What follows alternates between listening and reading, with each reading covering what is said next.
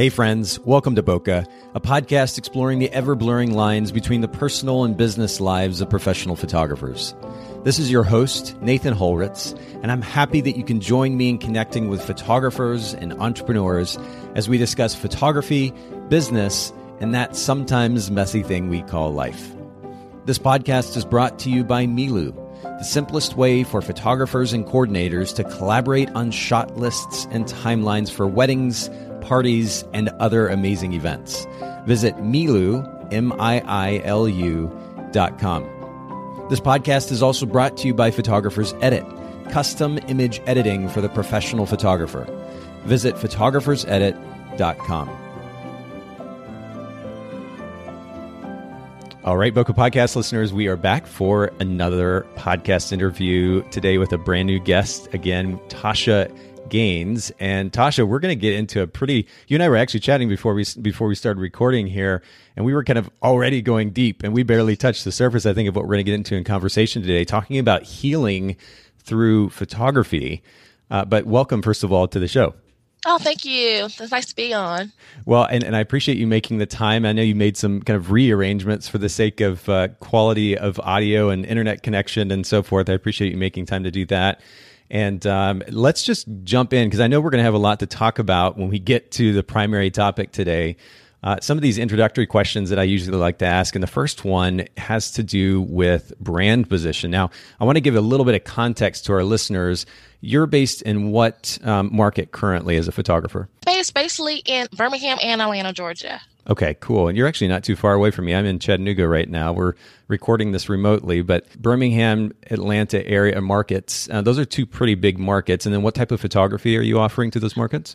Um, right now, I do corporate, commercial, lifestyle photography, and I do a lot of influencer um, and branding for sure. So I do mostly that type of work. And I do occasional portraits, but it's only like seasonal. But that's my main target right now. Okay, so but portrait work seems to be kind of the primary focus, and I'm noticing that here on your website too. So for those of you listening in, if you go to Tasha T O S H A Gaines G A I N E S dot com, very simple. We'll link to this in the show notes as well uh, at bokehpodcast.com. But if you go to TashaGaines.com, um, you'll see examples of this portrait work on the homepage. And I have to say, I, again, and I know this is something that I say in the podcast a good bit these days, I like variety.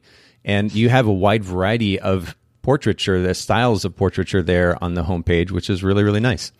Oh, thank you. I really do enjoy it. So, well, I, and I'm curious. So, uh, portrait photographers, I mean, if we're being realistic, there are a lot of them, particularly in the Atlanta market, probably some as well in the Birmingham market. But talk to me about how you differentiate yourselves from them. What is your brand position or the unique value proposition that you bring to those markets? Well, I'm pretty much, if I am meeting a client, I don't shoot anybody I don't know because I'm about the personal space thing. I need to know who you are before I shoot you. And okay. I need to make sure that, hey, we're going to be a good, you know, a good fit because one, I'm a very outgoing person. And through my sessions, I do say off the wall things just to make people comfortable.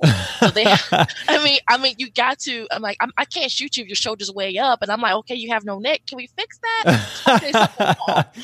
I'm always like that. So almost like something uncomfortable to make them comfortable. Yeah, I mean that's the one thing I hear about my clients. They're like, "Oh my god, uh, you captured me perfectly." I don't understand. I was like, "Well, because I'm quirky, so my quirkiness is actually the best thing for you for this session." And I love clean, colorful shots, so I keep my brand like that. It has to be clean, it has to be colorful. You know, and I know there's a variety of different ways you can shoot, but I just love just to catch that cleanness and the color in a person because yeah. that what brings out the the picture itself. You know, people just don't understand color actually brings that personality out of somebody. So that's it. Okay, so what what would you say then about me? I mean, you're and we're going to get into this, but you're an occupational therapist by trade. You're a photographer who likes color. What about people like me who only ever wears a black T-shirt? What do we do? Okay. With- if it makes you feel better, the only thing I do is wear black myself. okay. uh, I actually am in black right now. So you're trying not to compete with the with the colorful imagery that you're creating.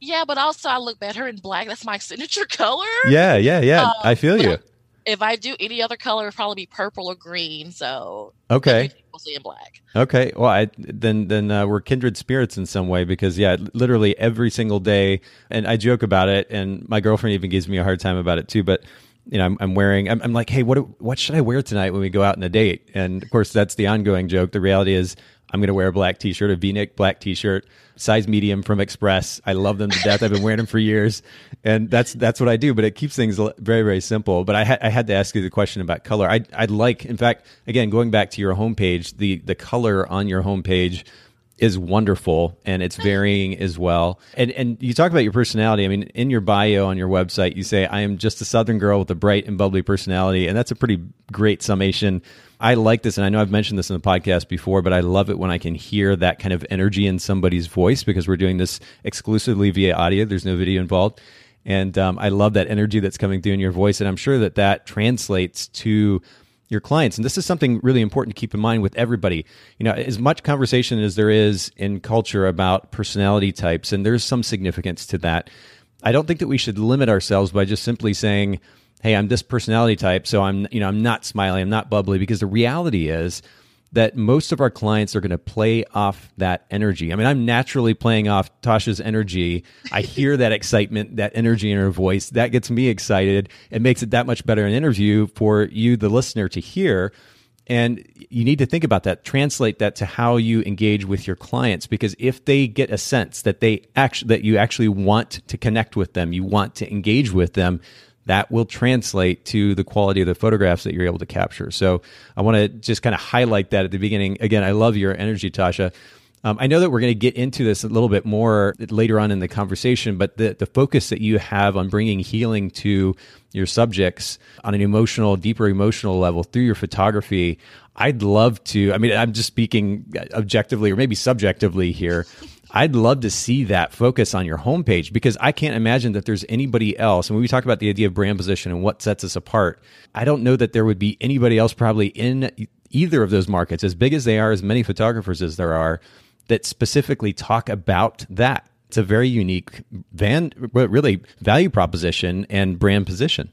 Right. Um, I'm actually redoing my website now. I'm just switched over to Showit, and right now I'm having a pain in the, you know, how that goes doing a new website. Sure, sure. So everything is being redone now and it's just i do have that component under there as a passion project yeah. before i project it over to sure. like offer it as a service. I get it. But yeah i'm actually adding that now so that website there is going to be different in three weeks so we're hopefully it'll be done in three weeks so. Well we're, we're crossing our fingers so hopefully by the time this episode comes out actually everybody listening in will be able to see that new website. And yeah i'm, I'm a huge fan of you know, we talk again about brand position quite a bit. Sometimes we spend, you know, 10, 15 minutes talking about this on some of the episodes. Uh, but the reason it matters is because there are so many photographers out there. I mean, again, we're talking about massive markets like Atlanta in particular, Birmingham, still pretty large market. And there are so many photographers out there. Not only that, there's just so much noise to sift through on a daily basis. We're already spending time going through Facebook and Instagram and Twitter and Snapchat and everything else so the potential client is seeing a lot pictures and text all the time. So if we don't effectively figure out how to communicate in, in, just a split second, really, it take you know maybe two three seconds to read a phrase that sums up how we're different from other photographers, then we miss out on an opportunity to make a bigger impact on that person that's looking for somebody in this case. Who I mean, like the idea that that they can come to you not only for photography, but almost like a therapy session in the process is so appealing, especially for somebody who's nervous in front of the camera, much, you right. know, and, and certainly much more those who are struggling with various issues in their lives self image or otherwise. That's really a beautiful idea. So I'm going to like, I'm going to cheer from the background that you somehow begin to implement that in your site even more because I think that's really cool. But props to you for, for creating just beautiful imagery there on the home site. And that certainly will draw uh, users or users, potential clients, I should say, in. That'll be really, really good. Talk to me about your experience as a business owner. How long have you been in business so far? I started like really as a hobbyist when my daughter was born, being a photographer. Because, okay. um, you know, we're expensive. I know that because I know my price list. So I wanted to be able to capture my daughter, you know, myself during the stages that were most pertinent to her because I was in school as an OT when she was born. So I feel like if I could take pictures from a kid, you know, it'll help me. And then I started branching out doing other things like, you know, community service stuff, just portraits of other people. So I really became a business owner in, about eight years ago. And I stayed low key because I wanted to keep the job of, oh, I'm an occupational therapist. I didn't want nobody to know I did pictures. And then people start sharing my stuff on social media, and that shows the power of social media. Yeah. so, yeah. and so then it's just eight years now, and I'm going really strong for the last four years. So I finally found out what's my niche, what I'm good at. Yep. And and I and doubling down I, on it. Yeah, and now I have a good mastermind group that helps me a lot too. So I'm I'm fairly excited how they pushed me to get where I am right now. Well, so eight years. What what is one of the biggest lessons, or maybe the biggest lesson that you've learned as a photography business owner during that time frame? Like if you had 15 seconds in an elevator and there's a photographer there, and you had to share one piece of advice, what's the the thing that comes to mind from your experience so far? Is believe in yourself. Even though you may have people around you that push you, to say you can do this, yeah. you have you're not gonna be able to do that if you can't believe in yourself. And I can say that from experience. Like everybody's like, "Oh, Natasha, you're so good. I don't know why you're doing this and that." But internally, for me, it was like. I don't see it. I feel like I messed up here. This is messed. The lines is messed. The colors messed up. I messed up the skin tone. But you have to believe in yourself in order for your own craft to able to be successful. So so, and I'm going to be the I'm going to play the cynic here from the outside. I mean, this idea of of believing in yourself. It's something that we hear about a lot in culture these days. But what does that look like on a practical level? How did how did you realize that for yourself? I guess when people start like when you have people that kind of bring things to you. Like some of the clients I have now are clients I would never think I would ever have in my life. Or like a lot of people in Atlanta, I shoot a lot of brands in Atlanta, especially bloggers, um, people they're trying to do new things, they're new business, small business owners. And they're like, oh, we saw your work in Birmingham and we are wondering, like, oh, you do so good with detail work. I'm like, really? I just thought it was normal. and they were, you know, and just hearing that feedback. I'm a person who's like a receiver sometimes, but I rather give, and it's hard for me to receive. But yeah. when I was able to receive it, and I'm a Virgo, so we all know that that main concept messes us up a lot. I was just very critical of myself, and then hearing the feedback, and then I guess the last thing I heard from my father before he passed away was he was like, you know, you have done so well your business. I really want you now to expand beyond where you are now because wow. you're that gifted. Wow. And you will succeed even when I'm here or not. Oh my so, goodness. Wow. That's so powerful. How long ago did he pass away? My dad actually passed away four years ago, and that's actually what started my project with the emotional stuff with the photography. So yeah it's pretty cool. well, and we're going to get into more of that in detail here in just a little bit. But what a beautiful thing to to be left with that that encouragement, that message to ultimately, as you're saying, believe in yourself to to run with it. So, I mean, I, am thinking again practical here because just to be clear, by the way, I love the idea of an inspirational message like believe in yourself. Uh, don't want to minimize that, but I also know that it's easy, especially in this day and age, when we're you know seeing these these quotes on Instagram and Facebook, right. and people are saying them in, in inspirational talks or whatever it is, to just be like, oh, that's nice, and not know what it actually means or not know how to actually translate it to day to day life. Uh, one of the things that I'm hearing though from you is the feedback that you were getting from people was encouraging, and, and obviously primarily from your father. And so surrounding yourself with people that believe in you, that will right. proactively encourage you is a really great practical way to implement that idea in your life. Because I get it too. Like my, my, my issues of self-esteem have been quite rampant over the years. And uh, of course, I can delve into the psychology of why, but ultimately, a big part of what can make a difference in that realm is having a great support structure around you. And uh, that's so that's really good. And I've been very blessed with that because I, ha- I I'm one of the pillars of the art community in the Birmingham area. I, okay. I plan Day of the Dead. I plan Taco Fest. Wow. I, and so I'm I'm proud of that. So me being there and being around that culture all the time, they're like my main motivators. Like they helped me a lot, even when I was like not well, I didn't hold a camera for a year. They're like, why are you not having your camera now? I'm like, because I feel like I suck. And they're like, no, you don't. You don't suck. So I need, I just needed that push because if I didn't get that push, I feel like I would just be strictly not doing what I love. Well, it, it's a good message for everybody out there. Make sure you're surrounding yourself with great, great people who are going to not only encourage you, but also push you along the way. I think that's great too. I, I, I crave I crave that for for well again psychological reasons I could I could delve into here but I crave somebody pushing me and then simultaneously encouraging me as well being like hey you know what? You can do better. And then oh my word that's awesome. Way to implement that thing or way to do this thing. Okay now strive for this thing or push here or get better here I like the challenge but surrounding ourselves with people that will do both of those things is really really important talk yeah. to me about time I, it's a it's a challenging thing, right? I, and I know this personally right now. I'm, of course, Photographers Edit is is a company that I'm heavily involved in. One of the owners of. We're getting ready to launch a new brand, and it involves an app and the development of an app, and that's been pretty stressful. And and yet, I don't want to make I want to make sure that I'm not taking away from the way that I engage with my kids or with my girlfriend, and certainly her kids as well. So, like, what? How do you go about managing your time so that you're not just in work mode all the time? That you can make space for yourself um, and also for the important people in your life. Oh wow, that's actually something I just talked about with somebody last week about how overwhelmed I was. really? Okay. So this is this um, is very real for you then. Yeah, it's very real because like since I do shoot in Birmingham and Atlanta, I spend 4 days here in Birmingham or in Atlanta or 3 days here and there back and forth. I have one kiddo who's going to college and then I have another kiddo who's in high school. So for me, it's still hard. Like I try to keep Sundays open for my kids, but I have a lot of people still come up send me stuff and I'm shouldn't be checking my email, but I'm I'll look at it but not respond. If I'm out on an assignment, I'm usually taking my kids with me. I ask for media credentials or anything else, and I just really? take them with me. Yeah, okay. I mean, like usually, if it's an event I know my kids gonna like, and I know that I can interact with them and keep them cultural and active in the community. Yeah, I usually ask for media credentials for my kids because I'm like, hey, I love I, that. Yeah, because I'll say like, hey, I work as an OT part time. I I haven't seen my kids. I miss my kids. If you don't mind just sending me this, this is if I can spend time with my kids when I'm not shooting. Yeah. So usually when I'm doing sessions like that or my commercial corporate work, they'll give me something just to be with them, even food passes for them as well.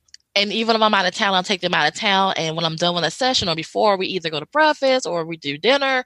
And then when next day we'll do something together before I start even trying to edit because right now I'm learning that I need to start outsourcing my work now to give me more time with my kids. hey, you know, there's this really great company I could tell you about. I think it's I called know. Photographers Edit. oh yeah, I actually just went ahead and downloaded everything and I listened to my friend Meredith because she's been on me for a while. oh, nice. It. Okay. yeah, you know exactly what I'm talking about.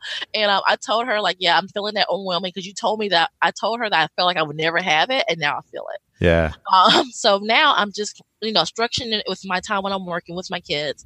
And I try to set a day out, usually Saturday, usually Sundays the days I spend with my kids. Um, and if not that, I try to make a vacation of one of my assignment and I take them with me. So, well, and I like that. I think that's really, I mean, there's something interesting that I've found. Uh, maybe it's, maybe this is a little selfish, but when my kids know what I do, they can actually have conversation with me about what I do, you know, and, and of course the reality is as much as I know I, I crave the, the ability, the opportunity to be able to connect with my kids on various levels. Levels, they have certain interests. I have certain interests, and those interests don't necessarily uh, align all the time. I mean, I, I, like to ride motorcycles. My my 14 year old daughter's not naturally going to engage me in deep conversation about riding motorcycles, right? So, so the question yep. is, how can we how can we do things that will create kind of points of common interests or conversation?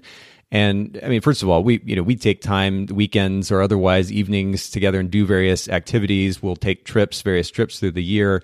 So we have those those experiences that we can share in. But then, if they actually know a little bit of what I do, I, I think that they can learn through watching us work, and and right. then they also have a point of reference, and it means conversation. And I was just mentioning this on a on a recent episode as well, but uh, my daughter recently has just been engaging me in a wonderful, and she's only 14, but wonderful level, just eh, actually showing curiosity about what I'm doing. Hey, how did this thing go? How did your meeting go? How did the, you know, the testing go or whatever? And it means the world to me that, that she would actually take the time to do that and of course it's also a good reminder for me that hey i need to make sure that i understand what she is interested in what she's engaging in and, and engage her in conversation there as well. But all that to say the idea of that, that you've suggested of taking kids along with you on jobs when you can do that and still maintain some level of i guess professional appeal yeah. or appear, appearance rather i think that's a really interesting idea. And i love that that those companies are making that happen for you too. That's really cool yeah, I mean that's the main thing. Like I people know that I, am a really big family person, and there's times when I would go bid for events I know they want to go to. Yeah, and I'm like, I'll say, hey guys, I I found this. I'm gonna see can I bid to work here, and then when I'm able to get it, they're like, oh yeah, cool. I mean, they both I love, love helping with my lighting setup. They help me change my lights. They help me change out my lenses. Oh, I love that. So they, my daughter particularly knows like my the way I function in sessions. So she's usually like, "Mom, you need that seventy two hundred. I'm like, "Well, thank you. Now you tell me once I'm using the twenty four. That's hilarious. How old is she? she's 18. Okay. So. That's great. She's totally reading you, playing off you. That's really awesome. Yeah, she looks at my facial expressions, but I need to really learn how to tone down a little bit. But, she, but she knows me quite well. I was going to say, our kids are pretty smart. They can uh, tend to read us like a book. I have a 14 and a 17 year old, and and uh, yeah, I think they can read me pretty well too. That's funny. Well, that that's great. That's a, that's a great um, recommendation and piece of advice. If if you can't create i mean and it's always important as you were saying even tasha you, you, set sundays aside usually to spend with your family but if if there are other opportunities where you can bring them along and still connect with them i think that's a, a great piece of advice talk to me about a, an impactful business or a self-help book maybe even a podcast that you've read or listened to that's made a big impact on you well, I'm not a person who can sit down and read a book. I'm just not gonna lie about that. Because I'm always on the go. Yeah. So I have like a list of ones, and of course, this podcast I listen to when I'm going to Atlanta. oh, awesome. The second one I listen to is called Gifts to Myself. It's like a life coaching thing that really helps me a lot to, to get through a lot of things. Gifts um, to myself. Okay. Mm-hmm. Who, who is that by? Do you know? Um, I can't remember. I okay. Just, I look at it, but yeah, it's gifts to my future self. I mean. Okay. Perfect. I, um, the third one I listen to is Focus. I think her her personality is funny. I love it how she interacts with her listeners and stuff. Okay. So that's pretty good. And Gold Diggers, of course. So yeah, mass, doesn't listen to which Gold has a massive audience too. Okay, very cool. Yes. But we'll make sure to, to find these and link to these in the show notes. And again, just a reminder for everybody listening in, if you're new or have been listening for a while and you're not taking advantage of the show notes, if you go to bokeh, B-O-K-E-H, podcast.com, the, the resources, the links, the gear, and certainly the talking points from these episodes that we're pushing out. That information's in the show notes at bokehpodcast.com. I know that some of you may be using a podcast player too that allows you to be able to, to see the show notes within the app. Take advantage of that. Um, there are some apps I think that format the show notes correctly, others that don't. But either way, bokehpodcast.com, and uh, you can link to these podcasts that Tasha just mentioned as well. Uh, talk to me about your camera bag. This is kind of a fun question. I wonder if you have something maybe a little bit random in your camera bag that enables you to be a better photographer. Oh man, this is gonna be so embarrassing a little bit. Oh, I Um, can't wait. This is good. Okay, I keep two things. One's gonna be like kind of somewhat depressing, and the other thing is like, okay, I really gotta have this. I keep taffy in my camera bag. Really? Like saltwater taffy? Yeah, I'm, like my mom is. Um, my mom lives. My mom used to live in Savannah, Georgia. Okay. a little bit, and we're military brats. Which is like the, the capital of saltwater taffy, it seems. Exactly. Yeah. I must have taffy. So I have peppermint taffy, pear taffy, always in my bag. Did you, say, did you say pear taffy? Yeah, it's so good. Oh, I don't think I've had pear taffy before. Okay, we may have to try that soon. Yeah, it's at Whole Foods. They do have it at um, Fresh Market at Whole Foods, which I was shocked about. I was like, ooh, now I can just get it when I want it. So. That's great. Okay, so taffy, and what's the other thing? the other thing is I keep up um, I keep a card that my dad gave me whenever I get down. I just always keep it in my camera bag. It's laminated and everything. And the message was, Love you, keep your head up high. God will bless you always. Love Wow. you, Dad. So Wow. I keep that in my bag as a motivator because when I see that when I'm feeling low and I'm like at a shoot, like, okay, I can't figure out what I'm gonna shoot, how I'm gonna do this, I just really pull that out. So okay, I got it now. So it's like a comfort for me in my bag. No, I love that. I think it's a beautiful thing that you can take that with you where you go too. And wow, it, your the relationship that you had with your dad, he sounds like a just a, a really incredible person. Oh, he was. He was awesome. I mean, I at least can say he was the, my best critic, and he also did it not so nice because he was like a, a sergeant. I'm like, you know, Wow. okay, I understand now. I will behave. So, Yeah. But but you know it's interesting. I mean, sometimes you hear those stories of, of personalities who are only hard and they're only Yeah. hardcore and and everything. You know, the way that they communicate, it's almost always just in a very harsh manner. But it, it sounds like there's a lot of love mixed in there as well. Yeah, he loved. Well, he was a yeah. He was actually the you know he oh, he was a business owner himself. So he actually pushed me the the be more a photographer business instead of me always working for somebody else. Yeah. and it's hard to move away from working for somebody else right now because that's where you know that's concurring income. So it's always happening. Well, So, and, and really, that's a great kind of segue into our primary conversation today, which has to do with this idea of healing through photography. And, and I, I say this because you are by trade an occupational therapist. You, you Right. alluded a little bit to, to the backstory earlier, but how did you even choose to go into the trade of occupational therapy? it's gonna be funny. Actually, my brother has lupus. Wow. And I used to see when he was younger, he was like 11 years old. He had, they reportedly, quote unquote, had the flu. And we were like, no, that's not happening because he's not eating, he's losing weight. I think he lost like 15 pounds Oh, when he was 11. And we just noticing as he just declining every day. So when we went to the ER, he flatlined oh. when we got there. Once we got there within 10 minutes, you know, they said we have to put him on life support. He was on there for like a month and a half and even gave us my parents choices about we, we might have to take him off because he's not responding to the meds and stuff. Mm. So at first it was more just like, oh, this is a heart condition. Then we find out 10 years later there's lupus. But he was homeschooled for a long time after being in the hospital. Um, okay. I call him the marshmallow man because he got big from the prednisone. I used to crack on him and poke his face and everything. Yeah, my brother, my brother had really bad asthma and took prednisone forever too. Yeah, so I know what that's like. Oh yeah, and I used to. He used to get so mad at me because I'm like, "Oh, look, it's the like the the dude from the Ghostbusters. Yay, Powerpuff Man. so, but we had the OT and the physical therapist come in and they came and they did a lot of work with him. I mean, I was amazed. And on top of that, my, I have an aunt that's an occupational therapist and I also have an aunt that's a physical therapist. Okay. I went particularly for school for pre med, got into med school, did a couple of months, and I was like, you know, this is not for me. And then my aunt and my dad got to me and they're like, you know, you're too creative to be a um, doctor because they're going to look at you like you're weird because you're so actively open about stuff and you just uh, just it's too nice. I'm like, really? I thought you're supposed to be nice being a doctor. so, but from that, watching what my brother had to go through and what they did with him, yeah. and it was just amazing. Um, med school was cool, but I mean, it was just not my place because I knew what I wanted to do. I wanted to be a creative and be able to do that in my craft and but not and just to help people in that way instead of just not always saying, "Okay, I'm gonna write you a script," or "Hey, you got this diagnosis here." Yeah, yeah.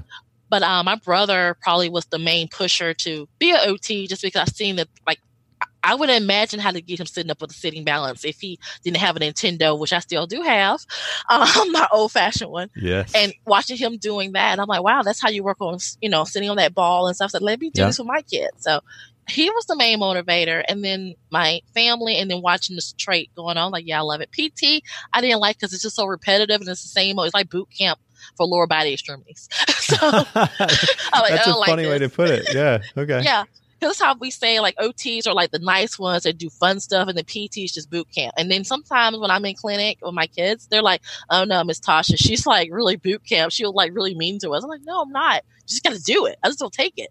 so well, what was the like? What was the turning point, though? And, and by the way, beautiful backstory, and I really appreciate you sharing that with us. But how did you then? Uh, I know we're fast forwarding quite a bit here, but you you began in photography.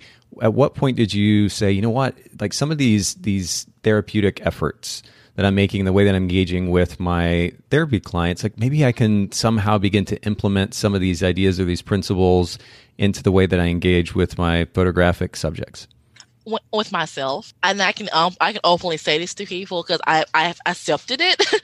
when my dad passed away, my dad actually died unexpectedly. I talked to my dad an hour before he passed away. Mm. I went into a really deep hole of grief. I thought it was my fault because I thought I could bring him back because I work in the medical field. Wow. And I just thought it was just my fault, period, because he was on his way to meet my daughter for her lacrosse game. I was supposed to pick him up, but you know, um, he tripped on the rug and hit his head. Oh, so for OT, for me, I'm teaching fall management within the homes, yeah. and that was the main thing we talked about. I said, "Hey, Dad, don't do this and that." But then when I started taking pictures of myself, my own grief and my own depression, I started noticing the trends with my eyes. Um, especially when I'm using my, my special light, like my ring lights or any type of special lighting thing with the hard shadows and stuff. Yeah. So I started noticing like, wow, this is very better because like once I picked up my camera, I felt better and started photographing my own self, I was like, okay, I understand how I feel now. This is what I look like when I'm grieving. This is what I look like. This is how people perceive me. Because the world right now, they put mental health as like a big stigma of like, you're ugly, you're not looking good, you know, you're just, it's depressing. Like, if you even look through Getty images, it's like, it's like depressing. Like, I don't want to be depressed looking like that. so, just seeing that stigma how people have like when you say you have depression or you're grieving it's just what really motivated me to turn that course to make it look beautifully and how we engage with these clients so you know I, I hear i hear that conversation about stigma and, and i can see where it probably still exists. I mean uh, there's this maybe internal judgment that kind of happens where you're like oh that person says they're depressed or they have anxiety or they you know they've been dealing with these issues for some period of time and and maybe some internal judgment that's going on. But do you, do you really feel like, I mean, it seems like the conversation around mental health has become so popular as of late. Do you think that there's still a really significant stigma there?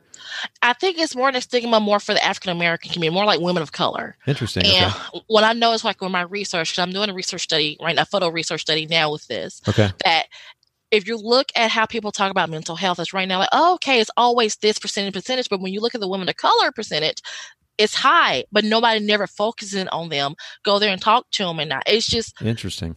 and they're scared. I mean, sometimes it's fear for us to know that people know because we have enough battles already to deal with. But toning into that part because it's I want to be. I run in my project, and what I do, I want to be specific with it Yeah. because I want to highlight that point because I never see anything that involves that. And the projects I've seen online by Googling and other things, I'm like, okay, they're not going to match up to my project because they're doing it like you're writing a piece of paper and you're like, hey, I have a mental health disorder. Okay, cool. Is there a backstory behind it? Hmm. And no, nobody never brings that up, like the backstory. What's the trigger words? How they feel? Why are you here? Why, why are we here together right now? So is that is that some shortcoming on the the part of the companies or the organizations that are doing the research work that they, they tend to focus on the white communities and there's not as much conversation with the black communities? Or is there is there some stigma within the black community that that is I don't know maybe kind of inhibiting people from coming out and talking about it? Or like what what are your thoughts on that? I feel like it's a combination of both. And I feel like, and I'm like, I'm a real big research bird because I have a doctorate in my field in occupational therapy. Wow. And that also one thing I noticed, like when I'm looking at these trends and I, I keep up with trends every day, Okay. seeing how things goes.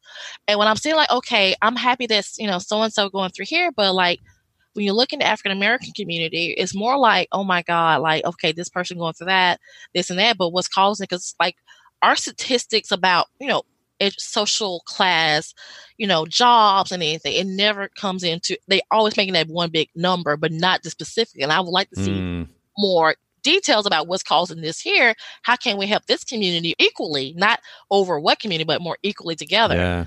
That's kind of weird too, because research, I mean, it seems as though innate to research is the details. So the fact that the details aren't paid attention to is an odd thing. Oh yeah, and then and it's more for me. It's like when I start looking at my project, like how can I help other people? Like how can I help? Like let me start off with this community first, then move on to this community, and then make it together like a joint effort to see Yeah. how it goes. So it's been working out well, and um, especially people like I have a semicolon on my ankle, and I'm targeting people with semicolon. So when I see that, say, hey, can I photograph you?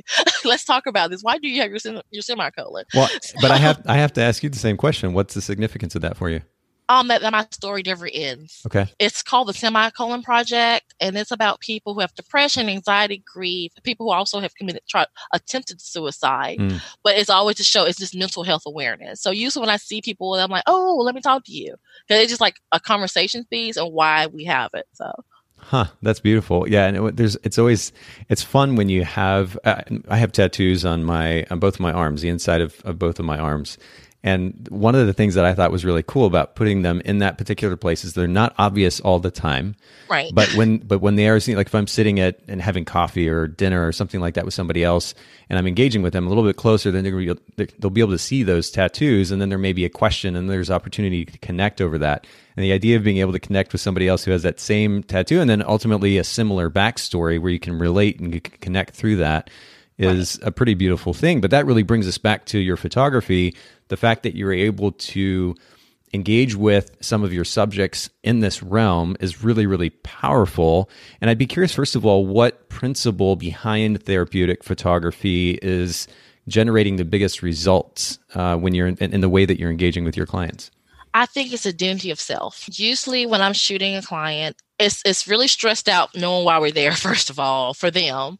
And then I always start off with a simple head start, just the head shot, just to get them to interact with me and to make faces, have fun with me. And then we start talking about like, so I, I usually go and so, you know, I'm happy that you're taking the headshot. Let's talk about your story.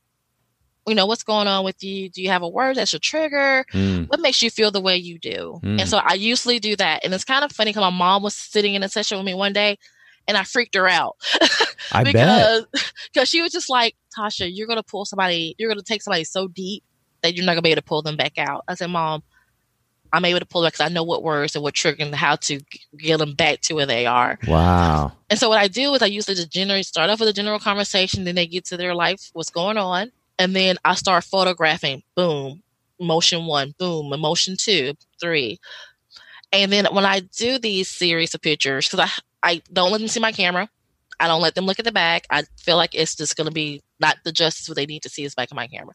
And that's actually one of my biggest pet peeves too. Like, why do you need to see the back of my camera? That's why I'm here. so yeah, that's true. You. And so when they see the images, I do both color. I do like a more like a cool, darkish, moody picture, which is really edited well. And I do a black and white because in black and white you can do a lot of you can see a lot of emotions in it, Hmm. and, which is perfect for me because since my style is colorful, me bringing it back to black and white for you to understand the significance of their feelings is really cool to see. Yeah. So when I showed them the series, like I start off with one headshot, like probably from that night, like, oh, this is what we did. And then I bring it over and I'm like, they're like, oh my God, this is what I look like. I never seen myself like that. Now I understand how I feel inside. Because most of us with mental health or depression or anything like that, we're internally hurting. And people don't know how you know how much we're hurting from the outside because we're trying to keep that faith Right. to be strong and happy Right. and then when you're letting loose and you and you start showing and you understand like wow i am really hurting and i really need to talk or i really need to get that recently i had a client who was also a really good friend of mine she has depression and anxiety and i shot her she's a beautiful girl very beautiful i love her bald head i always like make jokes about it. I was like yeah i can shine that and bling it up to the sky and stuff because that's how you know it's just how my personality is I love that. Yeah. she talks about me all the time. And when um, I did her pictures, and the funny part, I got mad at her. I threw water on her. Just be funny because we were just talking, and I just threw my water, and it, it came out good because I'm Wow. saying like, wow, now I can really see your anxiety Yeah. because we're you know you switched up, and her anxiety is about just going outside and people seeing how she really is, and like she's a great person, but she feels like she doesn't feel that way about herself inside for for her seeing that and understanding, okay, see, yeah, this is my emotion, and thank you for understanding, and thank you for photographing and capturing it.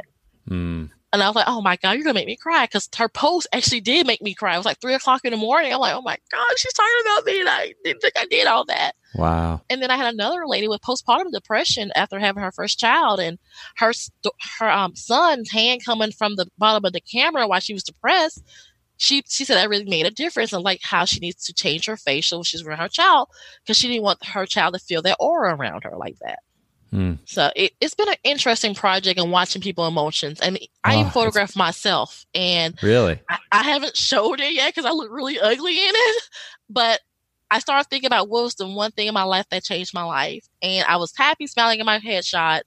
And then when I started thinking, and then a song came on that was unexpected, I just started bowling and I just started Mm. snapping myself. Hmm. So I know that internally I'm still hurting and I do outwardly say when I'm hurting, but you know, Yeah. seeing how I look when nobody's not around it's like, wow, this is very, I need to, this is makes me feel better. Like it's okay for me not to be okay. So Wow. And but you summed it up really beautifully at the, at the end there. It's okay not to to be okay, which is really a a good segue into my next question. But I want to I want to say first of all, when you talk about the identity of self, really what you're doing there is helping them understand how they feel right. through that session, which is really powerful. But to the next question, what are the biggest benefits? And I think we've we've kind of answered it initially here, but oh, sorry.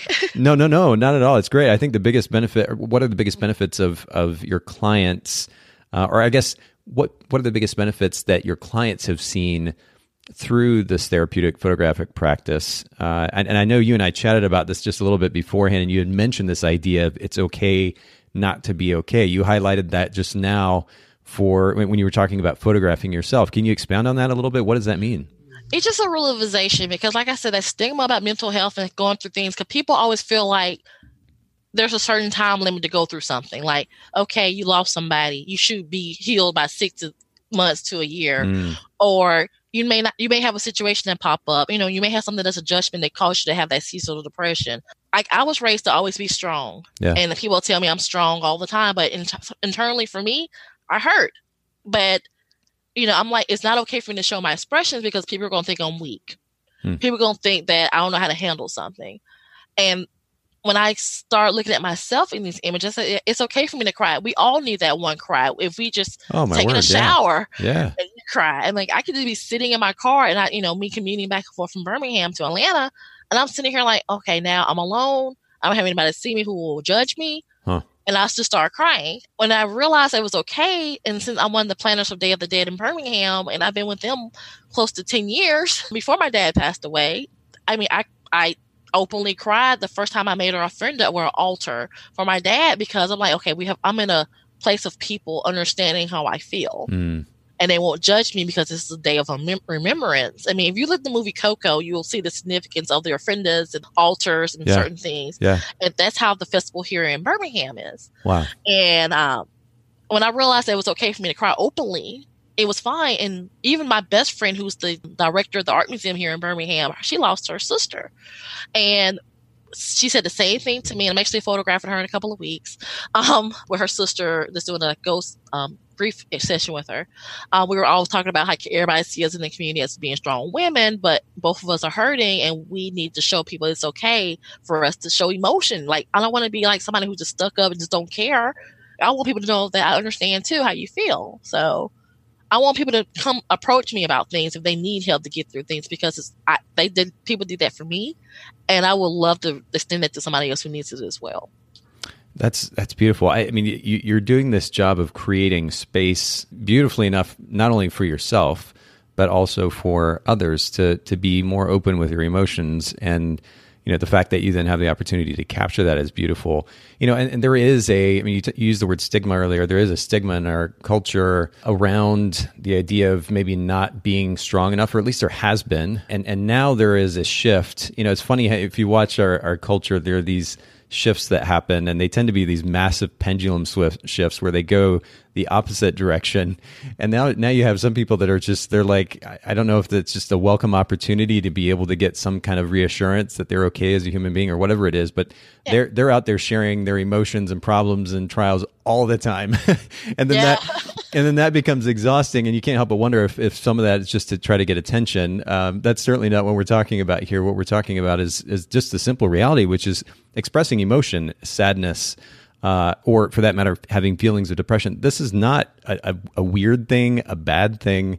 And i love that. And, and and while it's important to to approach life with a an effort at being proactive and finding the best in situations and and moving continuing to move forward to push forward through challenges there's nothing wrong in the process with expressing that something is challenging or expressing sadness or feeling down about something. And and again I love the fact that you have not only created space for yourself to have those feelings but creating spaces for your subjects to be able to have those feelings to better understand those feelings and then also to give them a beautiful gift and, and a portrait. Um, I, it would be great though if we can kind of translate this in a practical way to or an even more practical way to our listeners um, when it comes to the way that they're engaging their clients. And obviously, most of our listeners, if, if not all of them, are not going to be professional occupational therapists taking that training to their photographic sessions. But are there are there some ways that they can bring this approach, or, or even going into their photographic sessions with a focus on bringing some type of emotional healing to their subjects? Yeah, I, yeah. There's a couple of ways. Um, the first one I would probably say, don't be judgmental. And we know we all of us are photographers, and we know how we are when we talk to somebody on the phone. We know most of us stalk people on social media to see who they are before we even shoot them. we know we do that. It's true. I mean, I, I'm not gonna lie. I'm one of those people too. Like, I know that I'm about to photograph you, I need to see what's on your social media first because I got to be around you. so um, don't be judgmental. I mean, like approach person, approach a person like you met them the first time. Even you have met them the first time, just don't have any kind of preconceived notions about them. Like, oh, I saw that you were here last week. What are you? Type thing, you know. Yeah, So- it's it's really easy to uh, to quickly judge. I mean, it, I, I think we're wired as human beings to be able to do that, and and probably in many, if not most most cases, do that quite well. But I think it's more relevant to contexts where you got to make a quick decision for the sake of safety versus you're going to have a, a photography or photographic session with somebody or begin to develop some type of working relationship with somebody in the community and you have the opportunity to get to know them you can't go into it just assuming um, I actually have kind of a, a, a somewhat humorous story myself with with this is very very close to me, which is the first time I ever went out on a date with my girlfriend, who I've been in a relationship with for for quite some time now. My initial assumption or projection on her was very, very simplistic. And it was based in past experience, engaging with other people that were very different than her.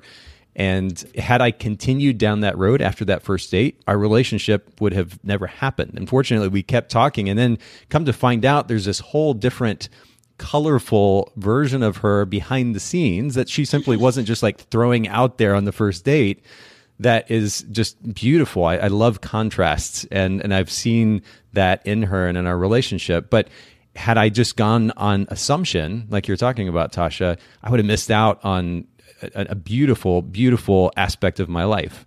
Uh, so it's really important, as you say, not to go in judgmental to assume. There's no question we all have some ability, or at least most of us anyway, have some ability to be able to to to read somebody pretty well up front, but understand that there's more underneath and give that opportunity to to come up.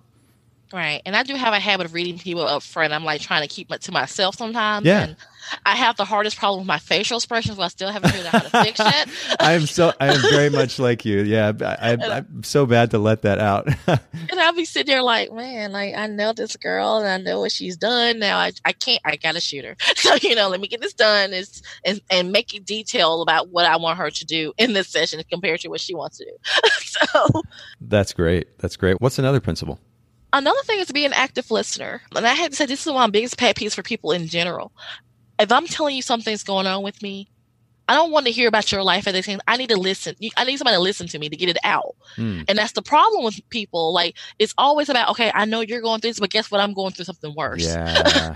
it doesn't work that way. I mean, I have a couple of friends. I actually have a friend right now who's like that, and it it's like in my head, I'm like, oh my god, I just need to talk to somebody to get it out, not to hear and compare situations, but I just need to get it out. Yeah. Um, and I know for me, since I work as an occupational therapist, that's how I get my assessments. That's how I get my evaluation. I must be an active listener as well as engaged with the conversation and get to the leading questions like what will help them during the session or what will help them just, just to feel relaxed with me. I have clients that probably are uptight for the first 30 minutes. and I'm sitting here like, mm. I say, what can I do to trigger them? And that's when the social media stalking helps.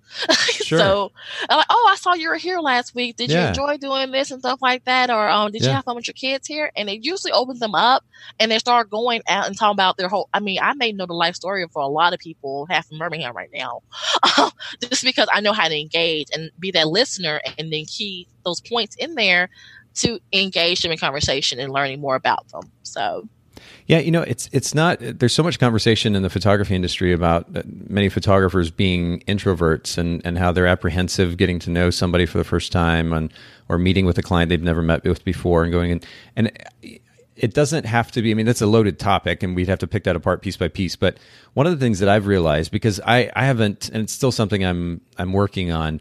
I haven't always been the best small talker. Like I can, if I have a chance to, to go deep in a conversation, then then I, I, kind of welcome that. I, I enjoyed that, but I'm not great at just kind of surface level small talk, which for many people is what helps them relax.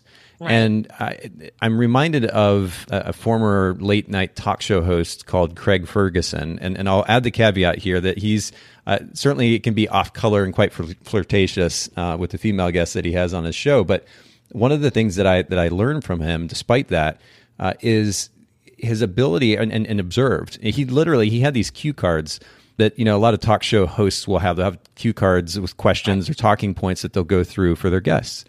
And he he said that uh, he, he would literally take those cue cards. It was this thing, this thing that he did, and he would tear them up, and he just kind of toss them behind him very dramatically, like toss the cue cards, the torn up cue cards behind him, and and then he would just ask random questions. But one of the things that he would do is he'd ask a, a very what seemed like a very random question. The person answers that and then it was very easy for him to take some word or idea or concept or place that somebody mentioned from that sentence or from that response and then ask them a question about that thing.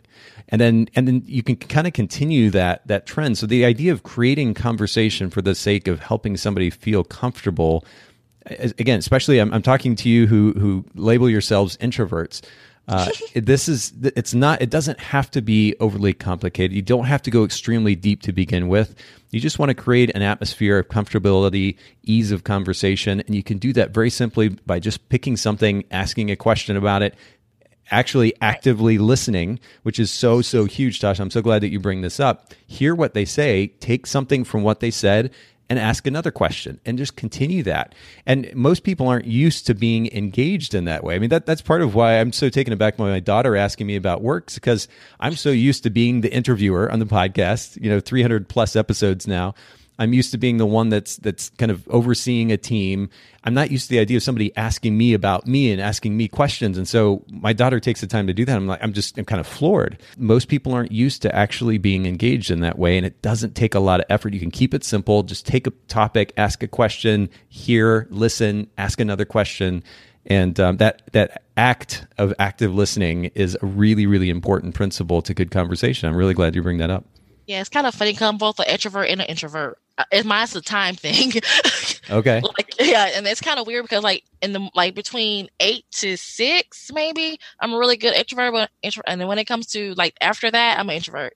Like it's so much I can take with conversation, and I have to learn to work through that myself. so it's really hard because my kids really do tell people like you know don't talk to my mom after six o'clock because she's gonna be kind of high strung. so that's funny. Okay, well, so let, let's you, you started with don't be judgmental. Um, right. And and then and that's that's a again a loaded topic in and of itself, but that's a great point of recommendation. The second piece of advice, be an active listener, like truly present. Set your phone aside. Don't be thinking about the next thing you're doing or you know some conversation you had earlier or that thing that you saw on Facebook be an active listener, be present, be engaged, look the person in the eye, pay attention, and then respond accordingly. And um, I know you've got a third one for me. What's that? Be empathetic. That's the thing. For me, it's not a pet peeve from I hear people. I mean, like even in the photography world and even being in the therapy world, you know, we're just sitting here like, okay, I'm sorry that happened to you. Okay, we've left it alone. Right. I mean, and usually my approach would be like, okay, I had a really bad day at work. Oh my God, believe I totally understand where you're going. What happened to you at work that mm. made you feel this way? Mm. I mean, like I feel how they feel, and I guess it's my aura. But I want to know how you feel. I want them to know that I really do care about them. Like you're just people are just not clients to me. People are, to me are they're people. They're individuals. They all have their personality. They're just not somebody who pays my bills and that's how I approach each person I have a client. I mean, we, I do have a certain people. I'm sitting here like, uh, you know, do I really want to be empathetic towards you? Just because I, you know, I, I've seen how you interact with things sure, and stuff, sure. and I'm like, do I really want to do that? But I have to realize my personality is I'm gonna be nice to anybody, no matter how mean they are to me or mm. how they treat. I still have to be respectful, mm-hmm. and that's just how I was raised. That's that military. My parents instilled that in me. Yeah. But you just have to even though the person might be bad, you still have to have some kind of emotions for them and care for them, and just have something for them. I know a lot of people have jealousy issues. People just have this like I have a niche against you and stuff. But we always got to show that we're caring human beings. I mean, that's the problem with the world right now. We have all this stuff going on, and you know, people kids are being pulled from parents and stuff. I can't imagine being with my parents like that, being pulled away from them. I have to understand not having parents. So yeah, yeah. we got to have that sense of, you know, we're we care we understand where you're coming from. We may not understand, but let's show at least present that we are trying to understand why you feel that way. That's you know, empathy is something that I've struggled with, uh, uh, and, and, I say struggle in that I've, I was not good at it, and it's still something that I'm that I'm working through right now. There were a couple of people that came into my life that that really just kind of threw a wake up call my way at the fact that I just wasn't I just wasn't empathetic enough. And if I'm, I'm, I was actually in the process of picking up my phone here, Tosha, to look. I've got a little dictionary on my on my iPhone called Word Book, and and uh, if I if I look up the word empathy, I'm just going to read this definition out loud here. It the, the definition says understanding and entering into another's feelings, and I like the last part of that entering into another's feelings. Like, what does it take to literally open the door and walk into the emotion or the emotions of the person sitting there in front of you? And we have to we have to set aside ego and whatever might be important to us in the moment and and again that idea of active listening like truly be present and then learn to to feel like put yourself in a similar place as you were pointing out Tosha or relate what this person is, is describing to something like a similar instance in your life and think about how you felt in that instance and feel that emotion with them right then. Um, that is something that would make a, just a massive, massive difference, as you were saying as well, Tosha, in the world. If we were to to implement this idea of empathy more consistently, uh, more actively, and this is this is huge. But if if we're able to do that, the way that we can then engage with our clients in front of the camera, the subject in front of the camera, is simply going to be different. The atmosphere that we create for them is simply going to be different. It's going to help them feel more comfortable. And that's just, that's huge. I, I, I think this is such a, a really, really important principle and concept and i'm so glad that you share it thank you i mean it, it helps me a lot with my business alone I, I, can really say that like i used to be one of those people who just just really didn't care and then i started realizing like okay you know being in practice for 14 years as an ot i realized that it's a lot of people who have worse situations than I do. Yeah. I'm, I might be going through one thing and I'm listening to these stories from parents and the kids, the teenagers themselves. I'm like, oh my God, you know, maybe I need to start seeing, stop looking at the world with these little rose colored glasses that I was meant on me. And I never had those glasses. It was just the way I was built being raised in the military. Hmm. So now it's more like, yeah, I can understand how you feel. And sometimes the problem is being empathetic is you take those feelings on yourself. Like there are times I can't go to sleep at night thinking about what somebody told me. Wow it could be a love hate relationship with that word. That's fair. Yeah, we have to find a healthy balance between, or a healthy distinction between our identity and the identity of others. But I would have way more respect for somebody who who was such as yourself, Tosha, who was going to sleep at night or trying to go to sleep at night and couldn't because they were feeling for somebody rather than somebody who was kind of just cold and disconnected and and you know engaging with their clients and in that disconnected manner which again it's going to translate to the finished product. The, the images that you're going to get much of the time if not most of the time just aren't going to be as meaningful as powerful. The emotion that can translate through to the camera just not going to be the same. And um, so this is a great reminder a great piece of advice for all of us. And this has been a wonderful wonderful conversation, Tosha. Again, I, I really, I love your energy that, that you bring to conversation and the, the people that get to interact with you in person are just as lucky as can be. Thank you for bringing that to us. Thank and you. will you just remind all of our listeners again where they can find you? Uh, we mentioned your website earlier, but you can throw that out there again and mention your social media as well. Okay, like on Instagram, it's really weird because my kids did my Instagram and I want to keep it consistent with theirs. So I say it slowly. It's underscore underscore dot Tosha T O S H A dot underscore underscore.